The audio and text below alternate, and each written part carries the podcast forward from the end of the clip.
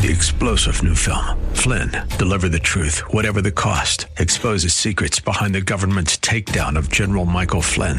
Flynn knew what the intel world had been up to. He ordered the first audit of the use of contractors. This set off alarm bells. He told the truth. He was the most dangerous person for Donald Trump to hire. They had to get rid of Flynn. Flynn, deliver the truth, whatever the cost. Available now. Watch it today. Go to salemnow.com. Salemnow.com. Greetings, it's meeting time, and to our new listeners, welcome.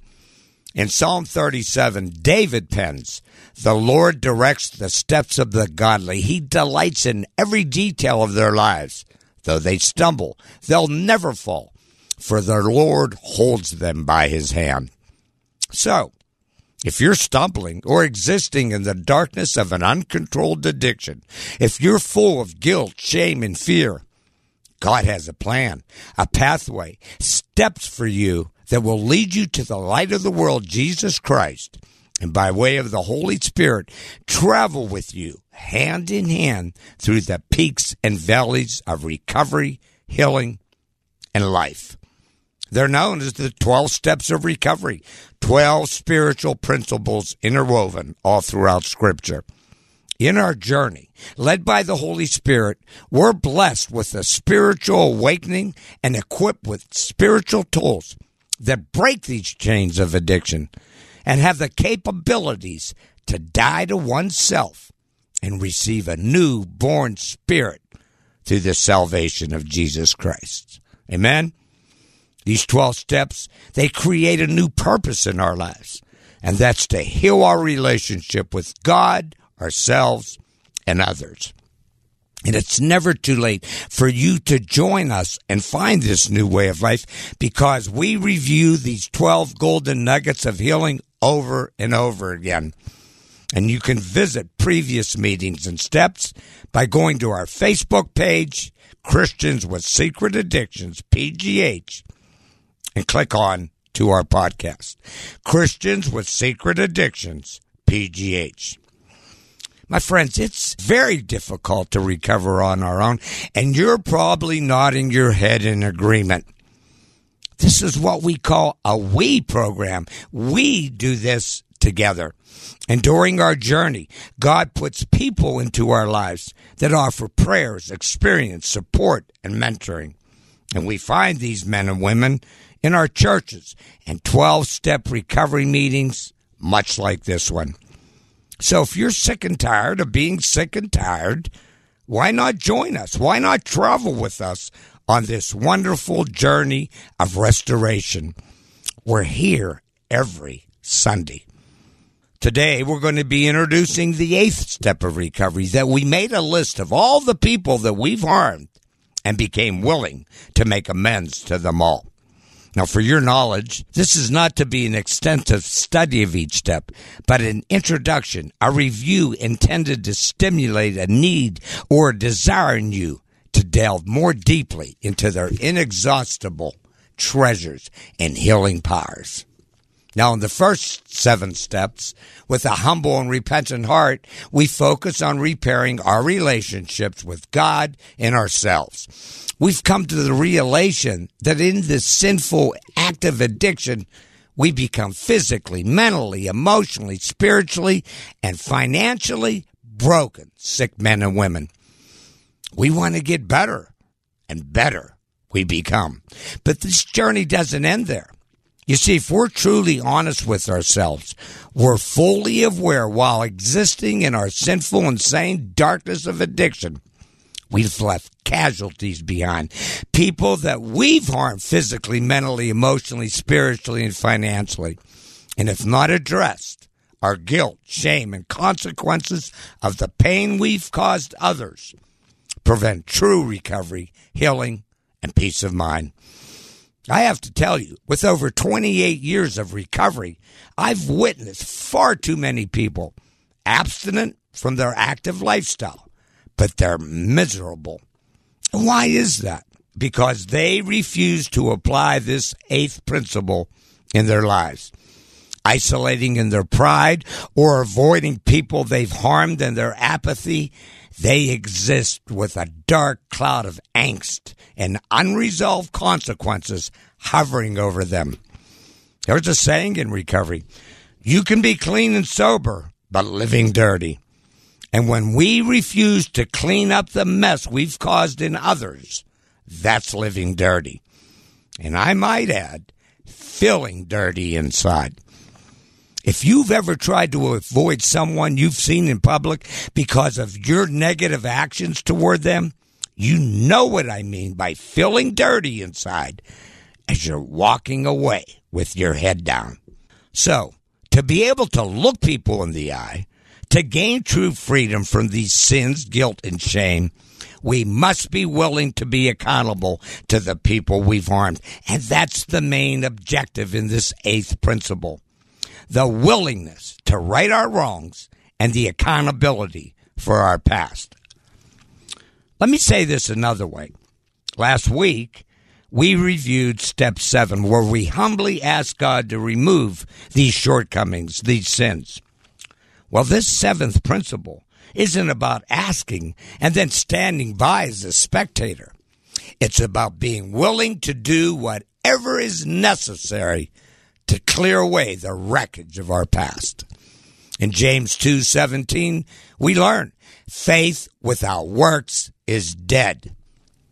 Faith is the cornerstone of our recovery, but it needs to be accompanied by action, by works.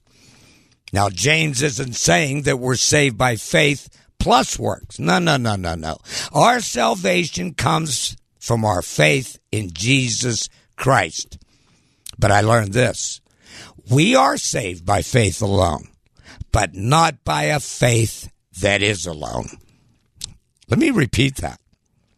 We are saved by faith alone, but not by a faith that is alone. In other words, our works, they're not the root of salvation, but the fruits. As a born again Christian, the Holy Spirit gifts us with love, joy, peace, patience, kindness, goodness, gentleness, and self control. These are the spiritual fruits, the qualities that enable us to make amends and attempt to restore broken relationships. Step eight is the test of our newfound humility, accountability, and willingness.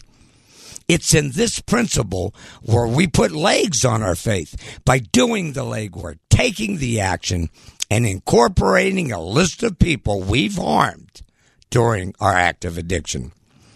Look, when we pick the pen up, when we start writing this list of broken hearts, we're in obedience to one of the most important commandments given by God, which takes us to the scripture I ask you to reference, Matthew 22, verses 34 through 40.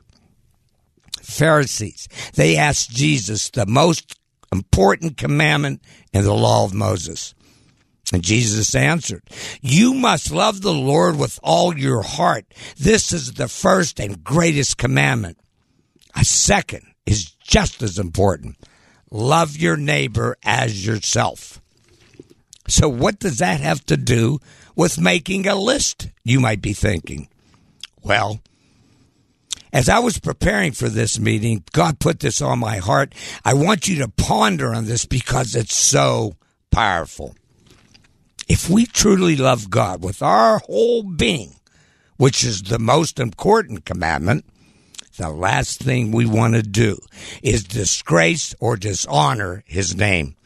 And that's exactly what we're doing when we proclaim that we're a Christian, followers of Christ's teaching, yet others see us as a hypocrite. Worse yet, they see us as the devil himself because of the evil done to them by our actions. My friends, it couldn't be more clear. A so called believer prideful, apathetic, and unloving attitude to those we've harmed dishonor the name of God. You see, I've learned as a born again child of God, our most important obligation is to protect the name of Jesus Christ. When we go out of our way to extend our hearts and hands to those with whom we've unresolved conflicts, we're no longer disgracing his name. We're protecting his name as we lift up the high and holy one for all to see by the way we live. Wow. Is that powerful? Thank you, Father. Listen, for us, loving our neighbor starts by writing a list of those that look at us with jaundiced eyes, those that we will try to seek forgiveness and make amends to in step nine. So, who are these people that we need to put on this list? Now, I've shared this before, but it bears repeating. God designed these 12 spiritual principles to be worked in order, but they're all interwoven. And by retracing our steps to step four, if done properly, these people are recorded in our searching and fearless moral inventory, a journal where we subjected ourselves to a drastic self appraisal. These are the men and women we've wounded. This is the trail of tears from the hurting people that expected more from you and from me. Now, I've been asked if this principle is so important, why isn't it the first of these 12 steps? And the answer is we have to work on our own stuff first. You see, in our early stages of recovery, we're handicapped because we're self centered with our obsessive and compulsive disease thinking. And being willing and accountable for the pain we've caused you that's the last thing on our minds. And during that nightmarish period in my life, I wronged many people. My life was like a tsunami, damaging everyone and everything I came in touch with. I wore so many invisible masks of deceit. I was a liar, a manipulator, a thief, and a hypocrite. You know, I was full of guilt and shame back then. But in my insane disease thinking, I couldn't stop doing that which offended God, my family, or you. And I too felt dirty inside. I wanted to shrink away. I wanted to melt away so you couldn't see me. You know what? I almost did melt away because I almost died existing in this demonic control vicious cycle of addiction. But today, I can look you square in the face. No masks, no guilt, no shame, no resentments, no regrets. And how did that happen? I worked on my own stuff first. I threw myself into this God given recovery and healing program. They're called the 12 Steps to Recovery. And I continue on this journey every day attending meetings and breaking bread with fellow believers and recovering men and women where I receive prayer, support, encouragement, and love. And these same men and women, they're waiting for you. Lastly, when it's the right time for you to apply step eight, it'll benefit you the most. You see, our lives catapult into a new dimension. We leave the past where it belongs in the past. We begin to move out of ourselves and unto a healed and restored relationship with others. And most importantly, we need never drag the name of God through the muck and mire of our hypocrisy again. Amen. Powerful message, Father. Thank you. Next week, we're going to continue this introduction of the eighth step, and I want you to reference Matthew 18, verses 23 through 35.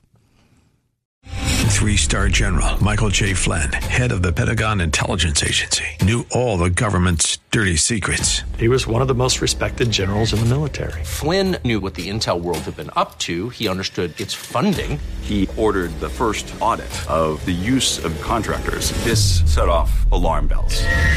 The explosive new documentary, Flynn, Deliver the Truth, Whatever the Cost, uncovers the facts behind this scandal. Flynn told the truth. He was the most dangerous person for Donald Trump to hire. I find out the worst enemy that I'm going to face in my life is right here in America. They took my assessment and they wanted me to change it. And I was like, I'm not changing it. They had to get rid of Flynn. With in depth interviews, archival footage, and never before seen personal records of the man behind the headlines. I just felt like I was drowning. Flynn, deliver the truth, whatever the cost. Available now. Watch it today. Go to salemnow.com. Salemnow.com.